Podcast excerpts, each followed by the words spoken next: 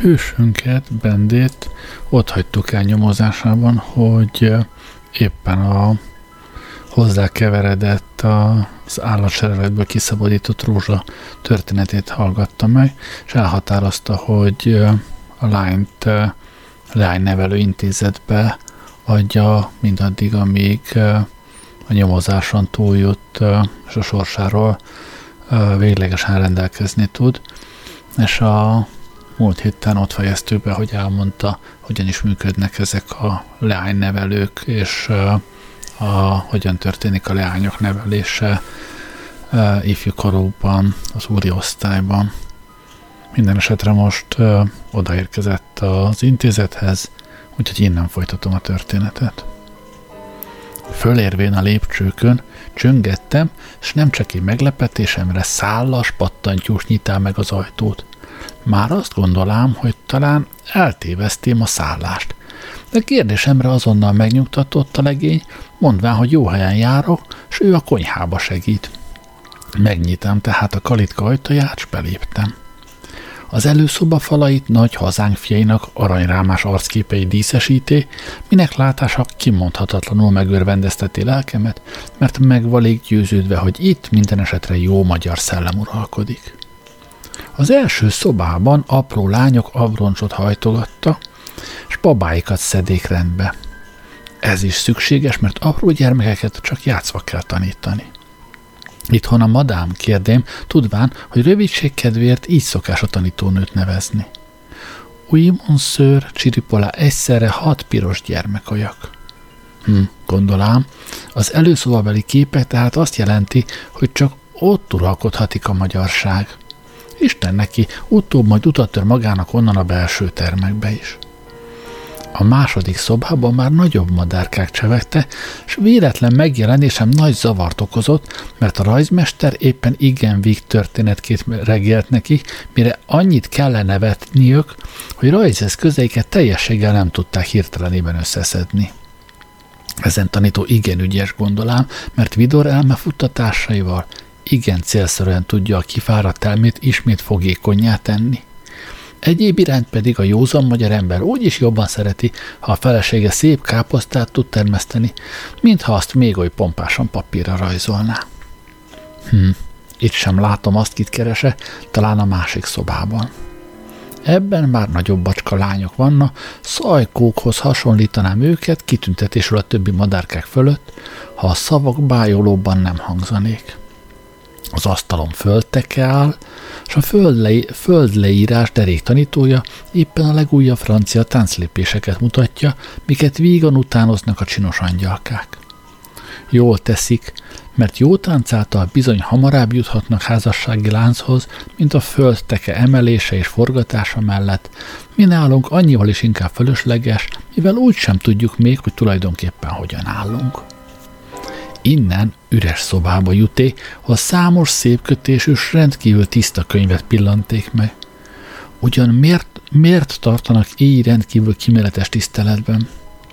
Ah, magyar nyelvtan, magyar zsebszótár, Magyarország története, Magyarország leírása, magyar költemények, regények. Már ez szép, Valóban igen szép, hogy a magyar könyvek így példás tiszteletben tartatna, és minden érintéstől gondosan őriztetnek. Végre e pompás kis látogatóteremben csak ugyan jelen van a kalitka csinos tulajdonos nője, és néhány jó barát és barátnő társaságában igen érdekesen értekezik a nevelés alapelveiről, bizonyításról Dumas, Hugo Viktor, Szű és Kok tanait idézve melyek véleménye szerint legcélszerűbben vezethetik a fiatal hölgyeket az életrögös pályáján. Szokott bevezetés után így szólik a csinos asszonyhoz. Rózsa kisasszony nevelése némi mostoha körülmények miatt eddig el volt hanyagolva. Meg vagyok azonban győződve, hogy így jó kezek közt s jeles természeti tehetségei mellett csak hamar helyre le nála e hiányhozatva. És nagyságos szüléi már elhaltak. Én gyámja vagyok. Értem. Méltóztatik a kisasszony gyakran meglátogatni, hogy előmenetele felől tudomással bírhasson? Igen. Helyes, szerencsére a folyosó végén éppen kényelmes üres szobán van, csak méltóztassé. Ó, úgy hiszem nem fogok szer fölött gyakran alkalmatlankodni. Egyéb iránt illő ruházatról is méltószasség számára gondoskodni, mert, mint férfi, valóban nem igen értek az effélékhez. Igen, szívesen. Ezzel távozám, s kissé csóválám ugyan fejemet a szíves szolgálatra készség fölött, mely nagyvárosokban különben nem igen szokott egyenes utakon otthonos lenni, de mélyebb boncolgatásban nem bocsátkoztam. Csak azt gondoltam, ha én jó anya nevére kívánnék érdemes lenni, magam nevelném lányaimat, mert ha azzal, amit én tudok, férjemet boldogítani tudom, úgy saját lányaimból is jó nőket és derékanyákat képezhetek. Pedig csak ez ám az, mit a haza és a férfiak kívánnak. Azonban lehet, hogy én nem értek az effélékhez.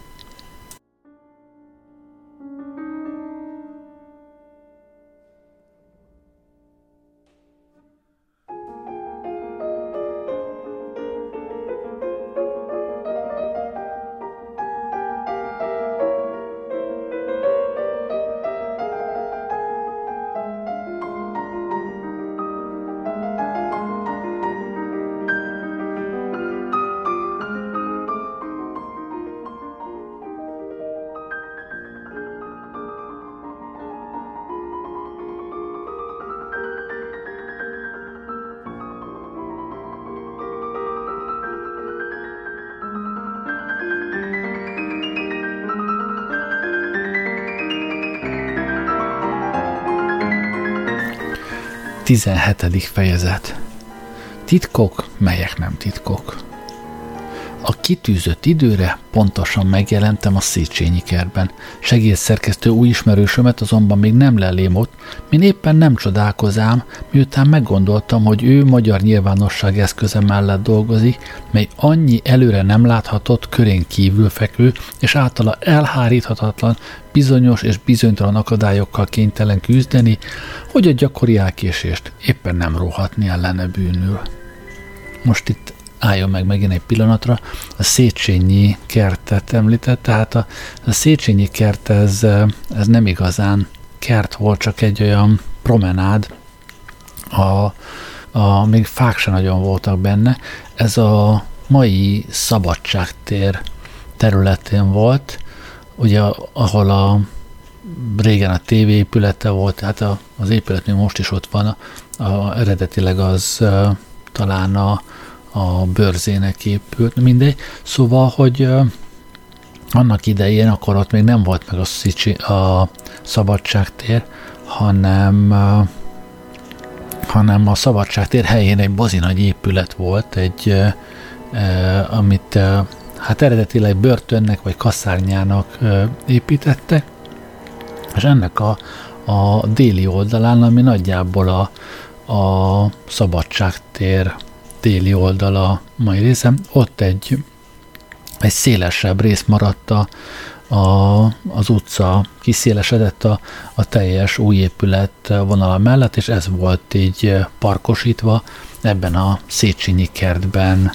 ö, találkozik főhősünk a segédszerkesztővel.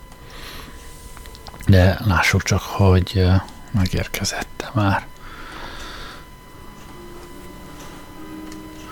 de íme a segédszerkesztő elérkezett, s elkéstét néhány mindennapjas megjegyzéssel mentegetvén nyájasan kérdé, miben lehet szolgálatomra. Tudaték vele kalandimból annyit, mennyi szükségesnek tarté, anélkül, hogy azok fonalát kezeimből egészen kibocsátanám, s tanácsát kérém, mire ő rövid fontolás után nyílt őszinteséggel szóla. Ön tehát hiszi, hogy nyilvánosság útján lehetne a finom az emberek nyomába jutni, kiknek gyűlésén ön, mint láthatatlan tanú jelen volt? Igen. Úgy ön rendkívül csalatkozik. Hogyan? Úgy van, ha miért tény dobra ütjük, vagy helyesebben mondva dobra üttetjük, úgy a gaz cimborák azonnal biztosságba helyezendik magukat, és néhány napi előkészület után már hiába üldözendi őket a gyors rendőrség de legalább rózsa érdekében lehetne talán hírlapok útján hatni. Éppen nem. Mert önnek meglehetősen alapos oka van a szerencsétlen lány származási titkát gyanítani, és így a nyilvánosság által így csak kárt okozhatnánk. Én inkább azt tanácsolom önnek, hogy iparkodjék sejtését rögtön bizonyosság gyanánt kimondani az illető helyen. S ha csak ugyan nem csalatkozik ön, úgy az első meglepetés bizonyosan árulóvá fog válni. És ha csalatkozom, akkor a történetke egyszerű elmondása bizonyosan bocsánatot fog szerezni a sértő gyanúért. Követni fogom ön tanácsát. Én pedig bebizonyítandom, hogy nem hiába helyezett ön bennem oly bizalmat, minőt első látásra különben nem igen szokás elpazarlani. Én börgerékhez néha eljárok, spándi elekkel ismerettségben vagyok. Tőle tudom, hogy lenke szerelme iránta még mindig hű, s hogy csak kölcsönös szegénység gátolja az összekelést, mert anyja keservesen érzi mostani nélkülözéseit, s nem tudja a hajdani bőséget feledni. És Dalmer? Ezzel még nem találkoztam ott, de elektől tudom, hogy a gyönge anya örömest hallja fényes ígéreteit, s lenkét gyakran zaklatja miatta. Önnek, mint szavaiból értem, nagy érdekében fekszik el lányka sorsának intézése, nem de? Nem annyira azé, mint Dalmeré, kivel mielőbb találkozni szeretnék. Szólhatok elekkel? Megvallom, nem szeretném, ha, ha visszajelne bizalmunkkal. Igen, arra lesz gondom, csak éppen annyit fogok vele tudatni, amennyi múlhatatlanul szükséges arra, hogy ön Dalmer minden lépéséről értesüljön. Erősen hiszem, hogy ezúton leghamarabb célt fog érni, mert a szerelemféltő elek bizonyosan minden mozdulata fölött gondosan örködik félelmes vetétársának. Igaza lehet önnek, és azért tanácsában örömes megnyugszom.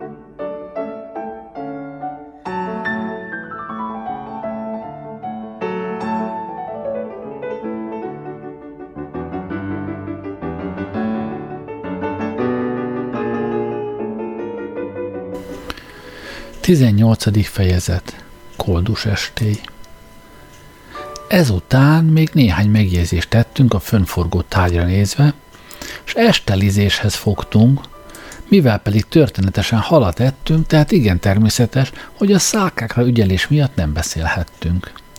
Beszéltek azonban mellettünk eleget, és így éppen nem unhattuk meg magunkat. Különösen két ifjú szavai vonták magukra figyelmünket, mivel gyakran pöngetett ügyet tárgyaztak. Az egyik ifjú a többi közt így nyilatkozott. Minden okoskodásod hasztalan barátom, a zsidók emancipációja oly dicső eszme, mely ellen nem lehet szólani. A másik ifjú mosolygott, a heves nyilatkozatra, s nyugodtan válaszolt. Állításodat igen helyesnek találom, s magam is úgy vagyok meggyőződve, miképp egyik embert a másik rovására elnyomni helytelen. Bűn, valóságos bűn. Ám legyen, de nem tagadhatom, hogy az annyiszor pöngetett emancipáció a mostani divatnak szüleménye. Ó, enged folytatnom? Ahány ezer zsidónak van panaszra oka, ugyanannyi százezer nem zsidó létezik közöttünk, kik szintén jó joggal mondhatják, hogy nincsenek irigylésre méltó helyzetben. Miért nem törekszenek tehát tevékeny politikusaink ezen roppant tömeg baján és oly buzgalommal segíteni, mint a sokkal kisebb számú zsidókém? Nem lehet mindent egyszerre tenni. Igen, helyes megjegyzés, csak mindent szépen egymás után, és előbb a nagyobb bajt kell orvosolni, azután a kisebbeket. Így szoktatok ti fontolók mindig okoskodni, de ugyan ki hihetne szavaitoknak? Hiszen úton útfélen rosszat beszéltek a szegény zsidókról. Bírod ezt menteni? Teljességgel nem, és nem is akarom, mert rágalmazni senkit nem szabad. Ám de az igazságot mindenkiről nyíltan kimondani kötelesség. Én erősen hiszem, hogy azok, akik az emancipáció ügyét előmozdítani őszintén óhajtják, szigorúan tartoznak a népfaj balságát nyilvánossá tenni, és ezáltal rosszabb tagjait javítni, a jobbakat pedig a becsület útján megmaradásra buzdítani, mert csak így fog a még nem eléggé felvilágosult tömeg is a szép eszmével megbarátkozni. Hibák elpalástolása ellenben soha nem javít. Az pedig talán csak nem akarod állítani, hogy egyedül a zsidó nép az, melynek minden tagját kivétel nélkül jónak s becsületesnek mondhatni. Azt nem, de helyzetökben nem is lehet tőlük követelni. Valamint másoktól sem, meddig az emberi gyarló természet egészen át nem változik. Ám de követelhetni tőlük, s különösen szószólóiktól türelmességet, melyet ők oly hangosan, s nem jog nélkül követelnek. Ők maguk sem fogják tagadni, hogy valamint a világ minden népe közt úgy náluk is találtatnak selejtesek. Hiszen azt nem is mondják, Sőt, igenis mondják, sőt képzeld, még az ellen is haraggal kelnek ki, ha valamely beszély vagy regényben egyetlen rossz jellemű zsidó hozatik föl, ám bár ugyanazon munkában több magas rangú egyén is fordul elő, kik még sokkal sötétebb színnel vannak föstve. Türelmesség, vagy csak józanság ez aztán? Szavait helyesnek látszanak ugyan, de a jó ügynek mégis ártanak. Én nem tartom azt jó ügynek, melynek nyilvánosság és igazmondás ártalmára lehetne, főleg most, midőn a nyilvánosságot annyi ajag dadogja. De hát te ugye melyik párthoz tartod tulajdonképpen? Ahhoz, melynek hite nem így hangzik, a cél szentesítheti az eszközöket, ahhoz, mely az erényt ellenségében is tiszteli, a fonákságot barátjában is nevetségesé teszi, s a bűnt testvérében is szigorúan ostorozza. De te mindig csak gúnyolsz és feddez, és senkit sem dicsérsz. Az igen természetes, mert minden ember annyi jót vagy hasznost tartozik tenni, mennyi erejétől telik. S a kötelesség teljesítése éppen azért nem érdemel különös magasztalást, mivel csak kötelesség. Elmulasztása ellenben mindenkor gúny vagy gánsra méltó. Ez szerint nem igen lesz sok barátod. Egy mégis biztosan marad, mely a veszteséget felettetni fogja velem. És az? Öntudatom. Sem időm, sem kedvem nincs az okoskodást feszegetni, mert a vén címban most elszalasztom, ha sokáig késem. A segédszerkesztő nem akart magamra hagyni, mondván, az így éjjeli kalandozások könnyen komoly veszélyt hozhatnak az ember fejére, főleg valamely külvárosi távol koldustanyán, miknek lakói gyakran a rablás és gyilkolás veszélyes mesterségétől sem borzadnak vissza, még ha a kényelmes koldulás mellett sovány konyhára szorulnak. Ugye emlékezzünk, hogy ez a külváros, ahova, ahova készül, ez úgy nagyjából a, a lövöldett tér környékére esik. Meg kell vallanom, hogy ajánkozását örömest fogadtam el, mert a buda, budai elhagyatott csárdában nyert tapasztalás által kicsi óvakodóbbá lettem. Különben is e látogatást olyannak hívém, melyhez bárkit is tanulnak vehe, társul veheték, anélkül, hogy kalandim kifejlődését kockáztatná. Karöltve indulánk tehát útnak, s csak hamar a kis sikátorok tömkelegébe vegyültünk, miket a rákosi cigánytól elsoroltatni hallék. Végre a cigány leírása szerint célhoz jutánk, vagyis a nagy szemétdombhoz. Vigyázva kerültük azt meg, s udvar felőli oldalán egy rongyos suhancot pillantottunk meg, ki szalmával befont üveget szorít a ajkaihoz, s szemeit a koron fekete felhőkre függeszté, melyek gyorsan vonultak el Budapest fölött. A suhanc hanyat feküdt, s közelítésünket nem vette észre, mint részint kellemes foglalatossága, részint a tompa moraj okozhatott, mely a szemétdom mélyéből majd hallhatóban, majd értetetlenebbül hangzott föl. Fiú, kelj föl, mondám, s botommal érintém kezét, de ő szemeit sem mozdítá. Megrázám tehát vállát, s ekkor az üres üveg lesiklott ajkairól, s kezem mellére hanyatlott. Szemei nyitva maradta, s száján kékes láng ömlött ki, borzasztóan világítva meg a földuzzadt vérpiros arcot, melynek alsó része már violaszín tölte. Az Istenért mi ez kiálték rémülten, s megragadám társam karját. A koldusok alkalmasint őrül helyezik ide, s ő addig volt, hogy végre meggyúlt benne a pálinka. Azon iszonyú érzést, mely a pillanatban kebelemet átrengé, soha nem fogom feledni, ám bár szavakat most sem találok illő leírására. Szánakozás, undor, elkeseredés egymás után zaklaták lelkemet, közé csak nem félelem vegyült, miután láttam, hogy a szerencsétlen áldozat kidüllett szemei folyvást rám meredezne, mintha segélyt kívánnának tőle, vagy gazdagságomat akarnak szememre lobbantani, melynek legparányibb morzsa hulladéka is jobb útra vezérelhette volna őt akkor, midőn a megtérés még nem vált lehetetlenni. Társam végre kiragadott néma merevségembe, megilletett a hangon mondván. Sajnálkozásunk itt nem használ, iparkodjunk inkább ettanya belsejébe jutni, és segélyt eszközleni a szerencsétlen számára, ha még nem késett el az emberi segély. De miként juthatunk be? Ezen ember a csaptatón fekszik, mely ajtógyanán szolgál, emeljük őt félre, és azonnal célt érünk. Borzadva érintem a mocsoktól tapadó testet, és alatta csak ugyan rozzant ajtót pillantánk meg, melynek sarkai nyikorogva engedtek kettős erőlködésünknek. A pokol kapuját hittük-e pillanatban előttünk megnyílani, sűrű füstfelhő özönlött felénk a mély nyílásból nehéz gőzzel párosulva, melynek bűzét a leghíresbb vegykémek sem bírták volna meghatározni gyertyavilág sugárai e füst és gőz közt keskeny tűzszalagot képeztek, vagy hosszú rezgő kinyújnyelveket, mely a sötét torkolat csepegő falait nyaldossák. Alulról ördögi zaj hangzott, vad kurjongások, fűrepesztő kacaj, reket éneklés, sivító dudaszó, gyermeksírás, kutyaugatás oly sajátszerű hangvegyületet képezte, minőt még egy újabb zeneszerző sem bírta a művében összpontosítani, ám bár mindent elkövetnek különben, hogy a legtermészetellenibb hangokat kovácsolják össze. Szóval így lárma hangozhatik a pokol fenekéről, midőn lakosai legszélesebb kednek örvennek.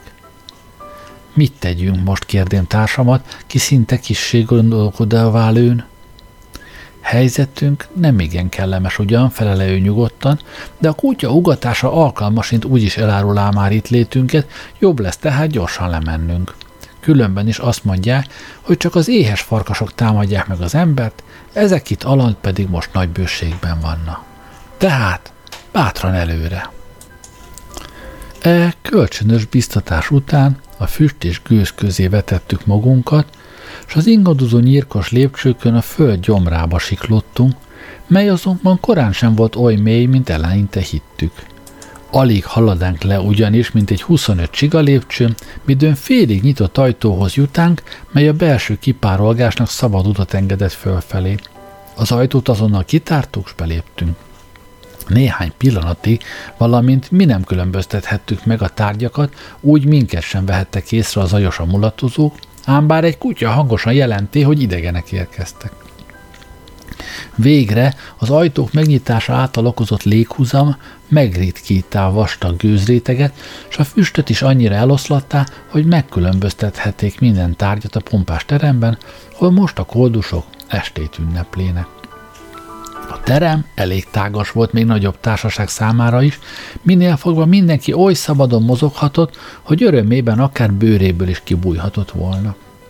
A falak nemes egyszerűségben díszlette, mellőzve minden haszontalan fényűzést és pompát, mely a magyar pénzt külföldre szállítja és csupán néhány hazai pók belföldi gyárában készült nagy kiterjedésű hálója mutatta, hogy a műipar készítményei is illó méltánylatra számolhatnak e teremben. Az ajtó melletti szögletben kemence emelkedik, melynek tetején az öreg cimbal most rendkívül lelkesüléssel körtáncot nyekegtetett dudájából, melyre a koldusok csárdást, tótost, keringőt és olát táncot jártak, amiben tudni illéki ki legjobban hívja magát kitüntethetni, se táncokat külön nemzeti dalaikkal kísérték, mely hangvegyíték kimondhatatlan hatást gyakorlott. Az előszínen egy koldus pár szerelmi nyilatkozatokban ömlendezett, mások visteztek, az egy kártyajáték, vagy filkóztak, az meg egy másik, ami tulajdonképpen egyre megy, mert az egyik által csak úgy lopjuk az időt, mint a másik által, ismét mások nehéz kancsokat iparkodtak megkönnyíteni, egy szeszélyes arckifejezési koldus pedig vastag Augsburgi kolbász ellen dühönge késével, s oly gúnyosan nevetett, mintha éppen az Augsburgi újság okoskodásait olvasta volna a magyar nemzetiség ellen, mire még a macska is felfújta magát. Néhány reményteljes apró koldus úrfi és kisasszonyka nyájasan ölelkezett, s verekedett a földön, és minden tehetségével örvendezni iparkodott a nyomorú földi élet édes kéjeinek. Itt-ott elszórva mankók heverte, hogy tulajdonosai könnyebben táncolhassanak. Se tettetés miatt éppen nem kell rájuk neheztelni, mert ugyan nem tapasztalhatjuk-e minden nap és mindenütt, hogy magas körökben sem igen jelennek meg valódi alakjogban az embere, ugyan miért ne léphetne föl tehát az egészséges koldus mankóval a világ szemei előtt. Sőt, mi több, a koldusok legalább csak testileg tetetik magukat, még az úgynevezett finomkörökben éppen a lelki tulajdonságok fátyoloztatnak el a divat vagy egyéb melléktekintetek parancsa szerint, mi minden esetre nagyobb bűn a szegény koldusok tettetésénél. Az egyik kártyázó valódilag nyomorék, azaz púpos volt, s lehet, hogy éppen ezen elsősége miatt némi felsőbbségi hatalmat gyakorlott a többiek felett, mert egy koldus, ki megjelenésünket észrevette, nála tűni jelentést. A pupos, ki különben igen jó erőben látszott lenni, e hivatalos jelentés után nagy örömmel csapá asztalra kártyáit, mivel játékát alkalmasint elvesztette volna, s méltóságos tekintettel lépett hozzám, mellemen megragadott, és erős, mély hangon kérde. Mit tetszik parancsolni?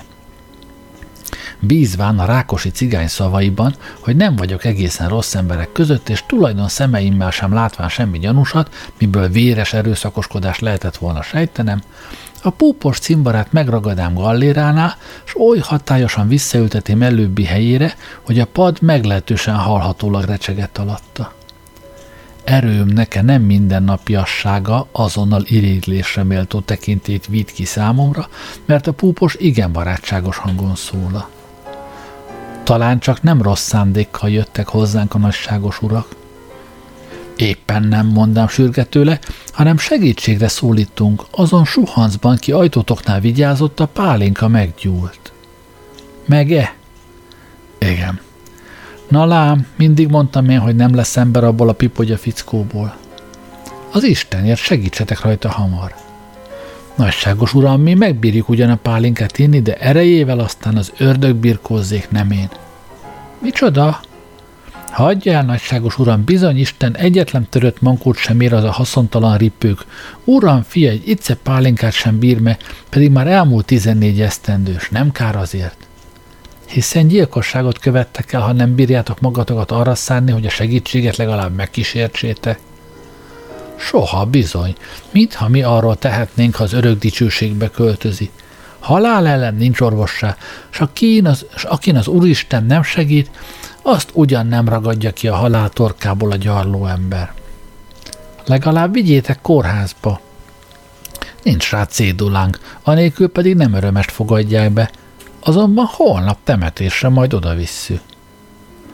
Társam is mindent elkövetett a koldusok részvétének felébresztésére, de hasztalan. Csak hosszas kérelem, és néhány huszas indított meg pár öregasszonyt annyira, hogy fölvánszorogtak az udvarra, kevés pillanat múlva azonban már visszatértek azon szomorú hírrel, hogy a fiú már meghalt. E tekintetben tehát már semmit nem tehettünk, és azon leverő gondolatta, hogy Isten tudja hány éj áldozatot ragad el évenként az elhanyagoltatás és nevelés hiánya, vagy rosszassága, az öreg dudáshoz fordulék, ki már éppen szájához akar rá ismét illeszteni a sípot, mintha legkisebb baj sem történt volna, és megszólítám őt. Dudás! Kérem, alázatosan vágja ő hirtelen szavamba, méltóságos uram, én nem vagyok dudás, hanem cimbalmos, és most csak régi barátság fejében dudálok. E művészeti önbecsülést és féltékenységet meg kell mosolyganom, ám bár kedélyem e pillanatban éppen nem volt vígságra hangolva, azután megigazítem az előbbi címezést, és mondvám. Tehát cimbalmos. Emlékezel -e még életed legszomorúbb napjára, és arra, ki akkor árvaságra jutott? Szavaim oly varázserővel látszottak az öreg cigányra hatni, hogy akaratlanul legnagyobb bámulatra kell lefakadnom. Tudája térdeire hanyatlott kezeiből, s a síp befogadására megnyílt ajkai pillanatig e helyzetben maradta, szemei meretten függének rajta, s arcának barna színét pirosság árasztá el, mely csak hamar még felötlőbb halványságnak adott helyet. Nem értét szavaimat, szólék ismét, miután csodálkozásom rendkívüli kíváncsisággá változott. A cigány mélyen sóhajtott, s szomorúan felele. Értettem. Jer, tehát beszéld el nekem azon szomorú történetet. Most nem mehetek. Kétszeresen fizetem azt meg, mit itt most elmulasztasz. Cigányunk nem mehet el, mert most még tort kell ünnepelnünk, nem segíthettünk ugyan a szegény fiún, de az utolsó tiszteletet legalább meg kell neki adnunk. Ezt a pupos mondá, és minden ajakról zajosan vízhangzott. Cigányunk nem mehet el. Atyafiak, mégis jobb lesz talán, ha elmegye, mert vígnótát bottal sem vertek ki ma már belőlem. Mindegy, mi szomorúra is vígan járjuk, aki árgiusa van. Nagyságos urak, ne háborítsák mulatságunkat. Lám, mi szegény koldusok reggeltől estig minden nap alamizsnáért kunyorálgatunk, s a legnagyobb záporban is esernyő nélkül kuncsorgunk az utcákon. Néha-néha hát csak jól eshetik egy kis szoáré, mint a nagyurak cselidei szokták mondani, midőn urasságaik éjjel kártyáznak és áldomásozna.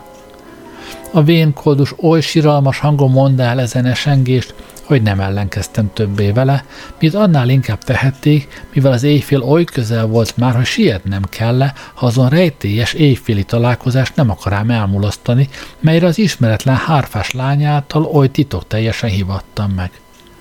Megmondám tehát a cigánynak szállásomat, s másnapra magamhoz rendelém őt, bő jutalmat ígérvén neki, ha pontosan megjelenik nálam délelőtt, mit ő szentül fogadott.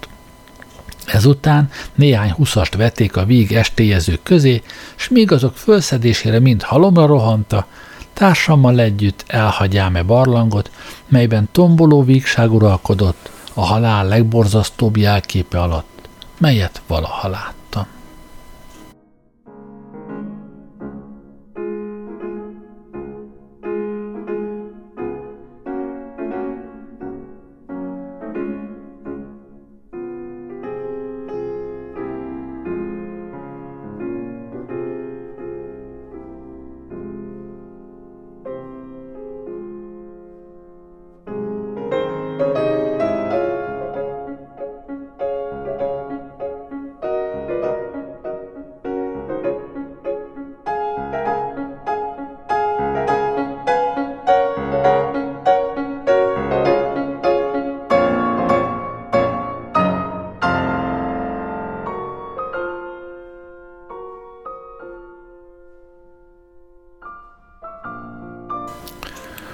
20. fejezet Vészjóslatú jelek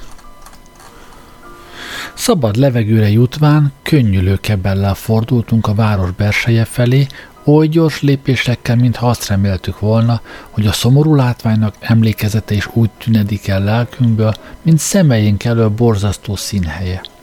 Ez azonban korán semmi volt így, mert többszöri próba után sem sikerült egymás földerítenünk, s így inkább hallgattunk, nem akarván a legújabb tapasztalásunkra vonatkozó elmélkedések által kedélyünket még nyomasztóbb leverségre hangolni.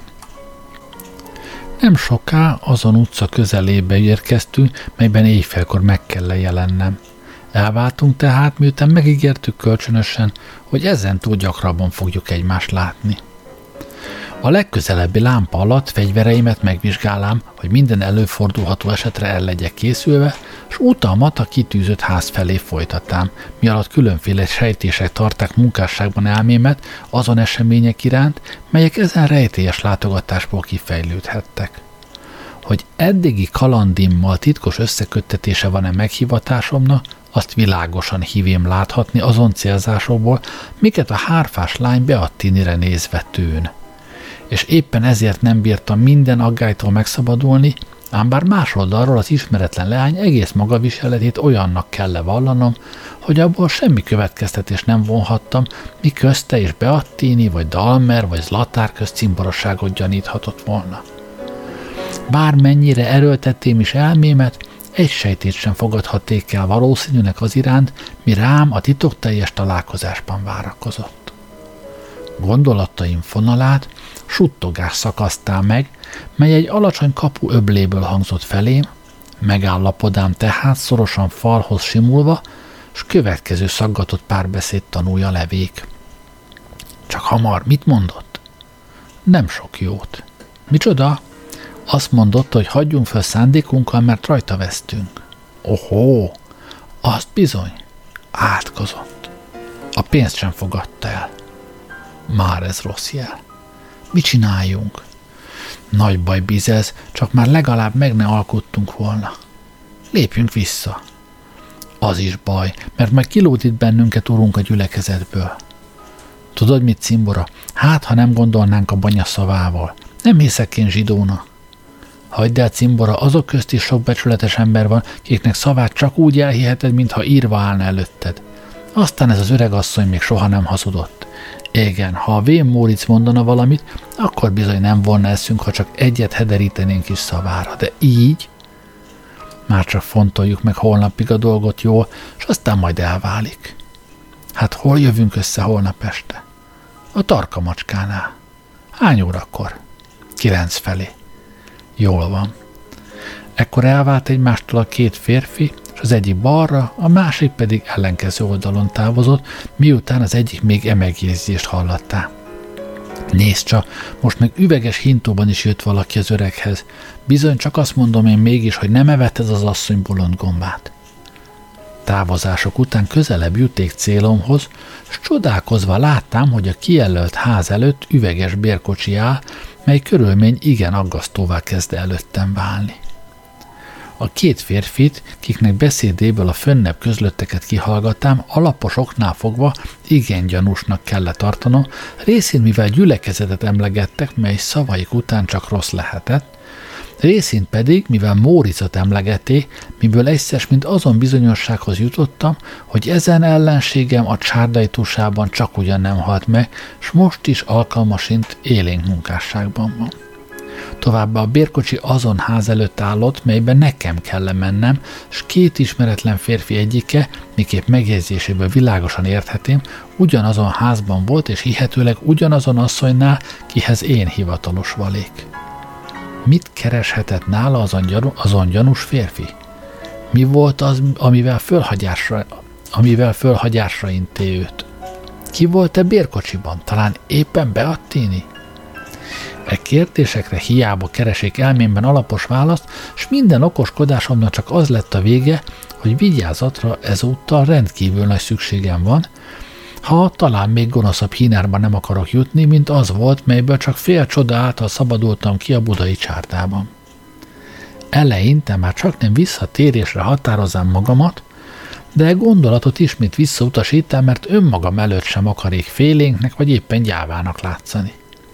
Egyéb iránt pedig a fölgerjesztett kíváncsiság is oly hatalmasul működött, hogy gondolni sem akarék többé a kaland félbehagyására. Éjfélt még nem ütött az óra, mindenek előtt tehát várakozásra szántam magamat, és egyszerból egy keskeny házajtóhoz lapultam, honnan a lámpásos kocsit tisztán láthatám, anélkül, hogy engem akár a kocsis, akár a házból kijövendő látogató észrevehetett volna. A kocsis végignyúlt ülőhelyén, s álomba látszott merülni, a lovak pedig térdig süllyezték le fejüket, sőt, maguk a lámpák is oly álmosan pislogta, mintha röstel lennék a terhes világítást a sötét utcában, melynek néhány lámpáiból már rég kifogyott az olaj. A csönd oly tökéletes volt, hogy valakinek hortyogását is tisztán megkülönböztethetném azon házból, melynek ajtajában állottam, és e helyzetben közel fél órát kell eltöltenem, míg végre valamely távol toronyóra 12-t kongott. Az utolsó óra ütésnél csak nem hallhatólag kezde keblem dobogni, és meg kell vallanom, hogy azon pillanatban oly nyugtalanságot érzi, melyet talán félelemnek is lehetne neveznem, ez azonban csak hamar elmúlt, és most már csak azt óhajtám, hogy a kocsi minél előbb távozzék, mert ott léte alatt nem akarék a házba menni, minden esetre tudni óhajtván, hogy kicsoda tulajdonképpen a késő látogató. Erre nem kell sokáig várakoznom, mert az ajtó kevés perc múlva megnyílt, és egy fátyolos kalapú hölgy lépett ki. A kocsis azonnal leugrott, a kocsi ajtót megnyitta, a hölgyet beemelé, és ismét helyére ugrott, és gyorsan elhajtott, miután a hölgy e szót hallatá. Haza! Ha, e hangot én már hallám? A kocsi szorosan mellettem robogott el, benne két hölgy ült, az egyik elől, a másik hátul. Ezen utóbbi volt az, kit a kocsiba lépni láté, és ez most, hihetőleg a kocsiban uralkodó hőség miatt fátyolát hátravetti, és én a lámpák föllobbanó világánál Dongai grófnőre ismertem. Az előtte ülő némber valószínűleg komornája volt. Mit keresett itt a grófnő?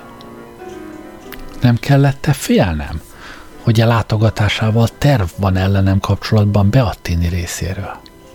Mindegy, tisztába kell jönnöm gondolám, és állásomat elhagyjám, és a házhoz közelítettem.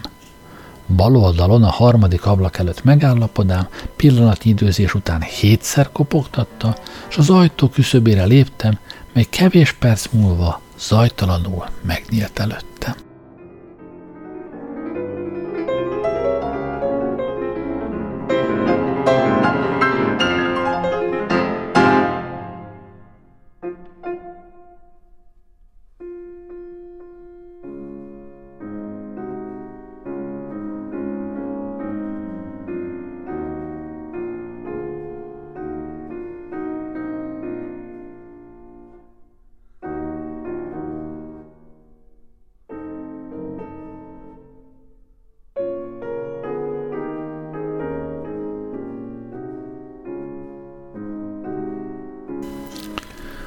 21. fejezet Vérző szív A rejtélyes ház folyosójába lépvén körültekinti, s hófehér öltönyű némber alakot pillanték meg, mely mögöttem az utcára nyíló ajtót bezárás, előmbe lépvén kezével intett, hogy kövessem őt.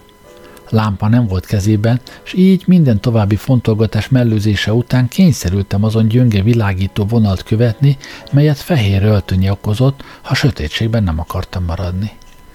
Nem mondhatom ugyan, hogy e pillanatban nyugodt valé, de mégis minden lépés után, melyet előre tevék, kevés tartózkodással gondolkodtam a történhetőkről, miképp az rendesen lenni szokott, midőn valamely veszély felé közelítünk, és a visszatérés már el van előttünk zárva. Ilyenkor csak a gyáva esik kétségbe, a szilárdabb jellemű azonban az el nem kerülhető bajnak bátran szemébe néz, hogy leggyöngébb oldalát kipuhatolván szükség esetén onnan támadhassa meg.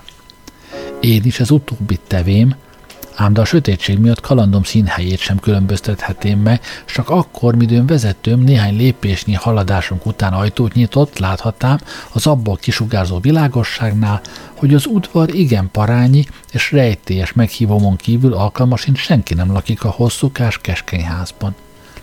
Ennek látása nem igen vigasztalhatott ugyan, de nem is riaszthatott el rendkívül, mert derekasan föllevén fegyverkezve teljes jogomvala a közel szomszédokban bíznom, kiket megrohantatásom esetén lövéseim bizonyosan segélyre fogtak volna ébreszteni. Azon ajtó, melyről fönnebb emlékezém, konyhában nyílt, s ennek vastűzhelyen lámpa éget, melynek világánál sok rézedényt láték a falon fényleni vezető, mihegy beléptem, a konyha jobb oldalán nyíló ajtóra mutatott, és elfordult, arcát tehát nem pillanthatám meg.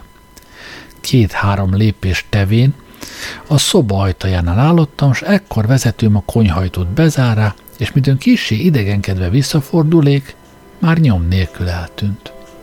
A lámpa még most is a tűzhelyen világított, és tisztán láthattam, miképp a konyhajtón és azon kívül, mely előtt állé, semmi kijárás nem volt a konyhából. Vezetőm tehát vagy az udvarra ment, vagy eltűnt. Figyelmes vizsgálat után azonban meggyőződém, miképp első véleményem nem állhat, mert a závár előre volt tolva, és így semmi esetre sem távozhatott azon az udvarra. Mi az eltűnést illeti, azt nehezen hívő századomban nem igen tanácsos már bizonyítgatni, s így elég legyen annyit mondanom, hogy jelen nem létét nem bírám magamnak megmagyarázni, és ennél fogva minden további tétovázás nélkül az ajtón csöndesen kopogtaték. A szobából semmi ezt nem hallé, s minden mellett is már éppen be akarék lépni, midőn véletlenül fölemelém szemeimet, és azon sajátszerű jegyet pillantám meg, melyet igaz hitű zsidók ajtóikra szoktak függeszteni. Nem tagadhatom, miképp ennek látása ismét megdöbbentett kissé, ám bár tudtam már az utcán kihallgatott gyanús férfiak szavaiból, hogy ismeretlen meghívón valószínűleg a evallás felekezethez tartozik. Csak hamar összeszedém ismét magamat, és beléptem. Homályos szoba volt az, melyben most állé, a boltozatról függő rézlámpának egyik ágán sárga viasztgyertya éget, melynek hosszú kanóca még inkább növeli a homályt, mely alig engedi a legközelebb tárgyakat világosan megkülönböztetni. A falak egészen kopárok valána, s minden szögletben csak egy rozzant szék állott.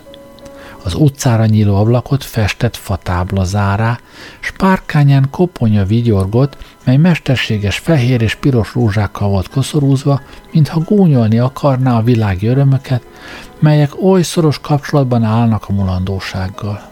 Ez volt minden, mit ezen előszobában láthaték. Ebből balra, nyíló, balra ajtó nyílt, melynek küszöbén nagy szelindek feküdt, tüzes szemeit mozdulatlanul rám meresztve. Meghívom, jól őrizteti magát, gondolám, és a kutyával nem szeretnék küzdeni. Közé és hüvelyk ujjammal néhányszor csattanték, de a szelindek meg sem mozdult a jelre, botommal pedig nem merém érinteni. Pillanatnyi habozás után tehát jobbommal pisztolyom egyikét érintvén hangosan szólék. Nincs itt senki? Kérdésemre e szók hangzottak, alig érthetőleg a belső szobából méltóztassék belépni. E bíztatásra két lépést közelíték az ajtóhoz, de a tüzes szemű szelindek mégsem tágított. Kisé vontatva szólék tehát. Ön kutyája a küszöbön fekszik. Az előbbi hang gúnyosan viszonzá. Csak az ember bántja azt is, ki őt nem bántotta. E hang csak nőtől származhatott, s már szégyenleni kezdém magamat, hogy nő ellenében félénknek mutatám magamat. Mindenre készen, s a szelindeket folyvást élesen szemmel tartva egészen az ajtóhoz léptem tehát, s kezemet a kilincsre tevém. Most, nem csak egy bosszúságomra, tökéletesen meggyőződtem, hogy a félelmes szelindek fából vagy más kemény anyagból van faragva, és meg kell vallanom magamban, hogy ezen olcsó őr jobb sikerrel teljesíti kötelességét, mint a sok fizetett lomha cseléd, kit azon fölül még étellel is el kell látnunk. A kilincs azonnal engedett kezeim alatt, s a félelmes küszöböt most már minden tartózkodás nélkül átlépvén az előbbinél jóval tágas szobában láttam magamat a falak feketére valának festve, s lángszínű mesés alakokkal tarkázva, mi nőket csak kalandos képzelődés szülhetett. A bútorzat itt is nagyon gyérvala.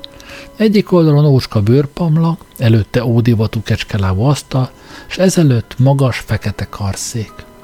Az asztal két végén egy-egy koponya gyertyatartó szolgált, és mindegyikben koppantatlan sárga viasz gyertya égett. A szoba padlózatát vastag fekete szőnyeg borítá, melyen nesztelenül haladtam a szoba közepéig, mintha láthatatlan kezek emeltek volna előre, akaratlanul is lábaimra kellett tekintenem, hogy mozgások által ellenkezőjéről győződjem meg. Megszokván ez alatt a homályosságot, szemeimet a nagy karszékre emelém, és abban hölgyet pillanték meg, fehér pongyolában, mely egészen annak öltözetére hasonlított, kiáltal a konyhába vezettettem. Sőt, ez alak is ugyanannak látszott, kivévén, hogy ennek arcára fekete fátyol volt borítva, mi azonban keveset határozhatott itt, miután vezető arcát sem láthatám.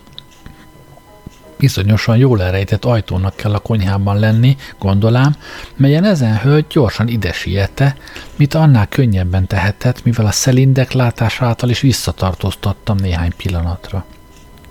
De mit célja lehet abban, hogy így csodaszerűen intézi elfogadtatásomat? Erre nem tudnék magamnak hirtelen válaszolni, ha csak azt nem akarám felőle feltenni, hogy a természet fölötti hatalmat kíván magának előttem, vagy általam tulajdonítani, miben minden esetre nagyon csalatkozott volna. Egyéb iránt az eddig látott és tapasztalt körülmények annyiban minden esetre megnyugtattak már, hogy itt nem annyira komoly veszélytől, mint inkább csalástól kell tartanom, mely alkalmasint erszényem ellen intéztetett.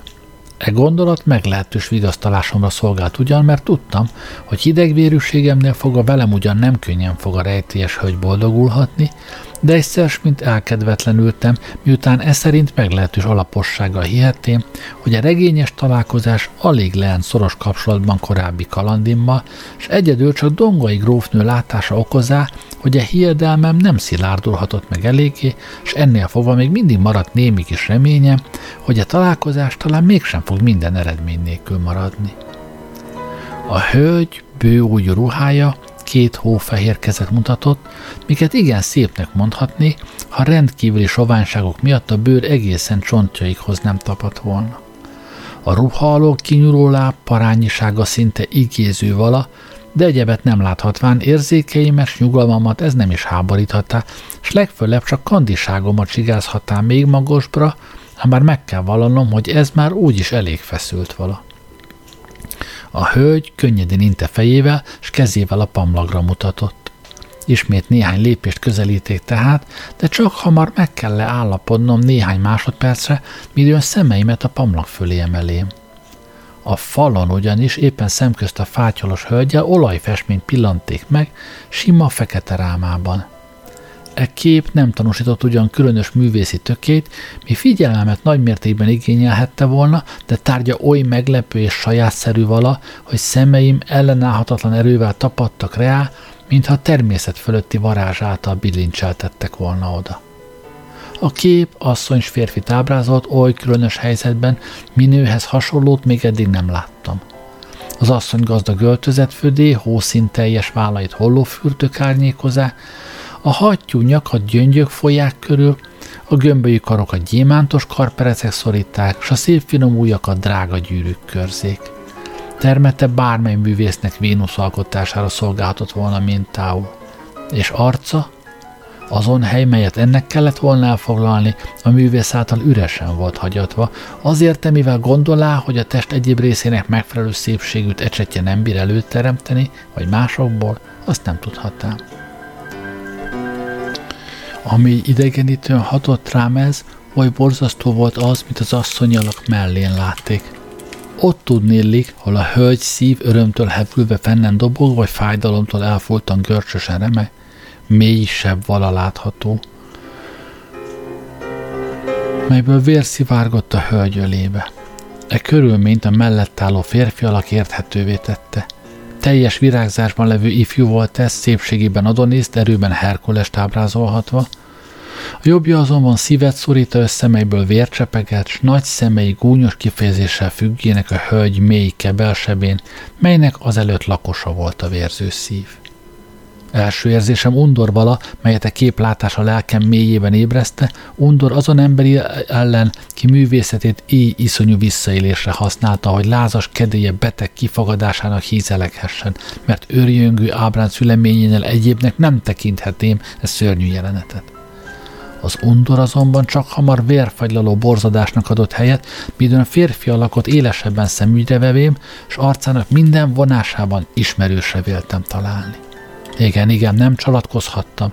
Ez Dalmer, Beattini, ez Latár Péter volt fiatalabb korában, kit angyalnak alkotott a természet külsőle, míg belsejét pokolnak ördögei tartá, és bizonyosan új áldozat vala véres körmei közt, kinek iszonyú sorsát még eddig nem ismerém, és melynek talán éppen ez ünnepélyes pillanatban kell vala megismernem. E gondolat iszonyjal tölti ugyan keblemet, de annyiban tökéletesen megnyugtatott, hogy e helyen nincs okon veszélytől rettegésre. Bámulásomból a fátyolos hölgynek érztelen tompa hangon ejtett szavai ébresztettek föl. E kép, mint látszik, megindítá önt. Elszorult ajkimon csak az egyetlen szót bocsáthatám ki. Igen. Sőt, talán sajnálni is képes ön azon hölgyet kimondhatatlanul. És mire tartja ön méltónak azon deli férfit? Véres bosszúra. Uram, ezen kép saját történetemet ábrázolja. Lehetséges-e? Minden nagyítás nélkül. Észanyú. Látom, hogy önben helyezett reményem nem hiúsul meg. Mindenre kész vagyok. Engedje ön tehát szenvedéseimet, mennyire lehetséges, összefüggőleg és körülményesen elmondanom A fátyolos hölgy ismét intekezével, és én helyet foglalék a pamlagon, ő pedig a következő történetet mond el oly hideg, szilárd hangon, mely kétségbe vonhatatlanul tanúsítá, hogy az iszonyú fájdalom következtében már legszilajabb érzésein is korlatlanul alkodni tudott. De hogy mit mesélt a hölgy, azt már már csak a jövő héten tudjuk meg. Most köszönöm, hogy velem voltatok ma. Jó éjszakát kívánok! Gerlei Rádiózott.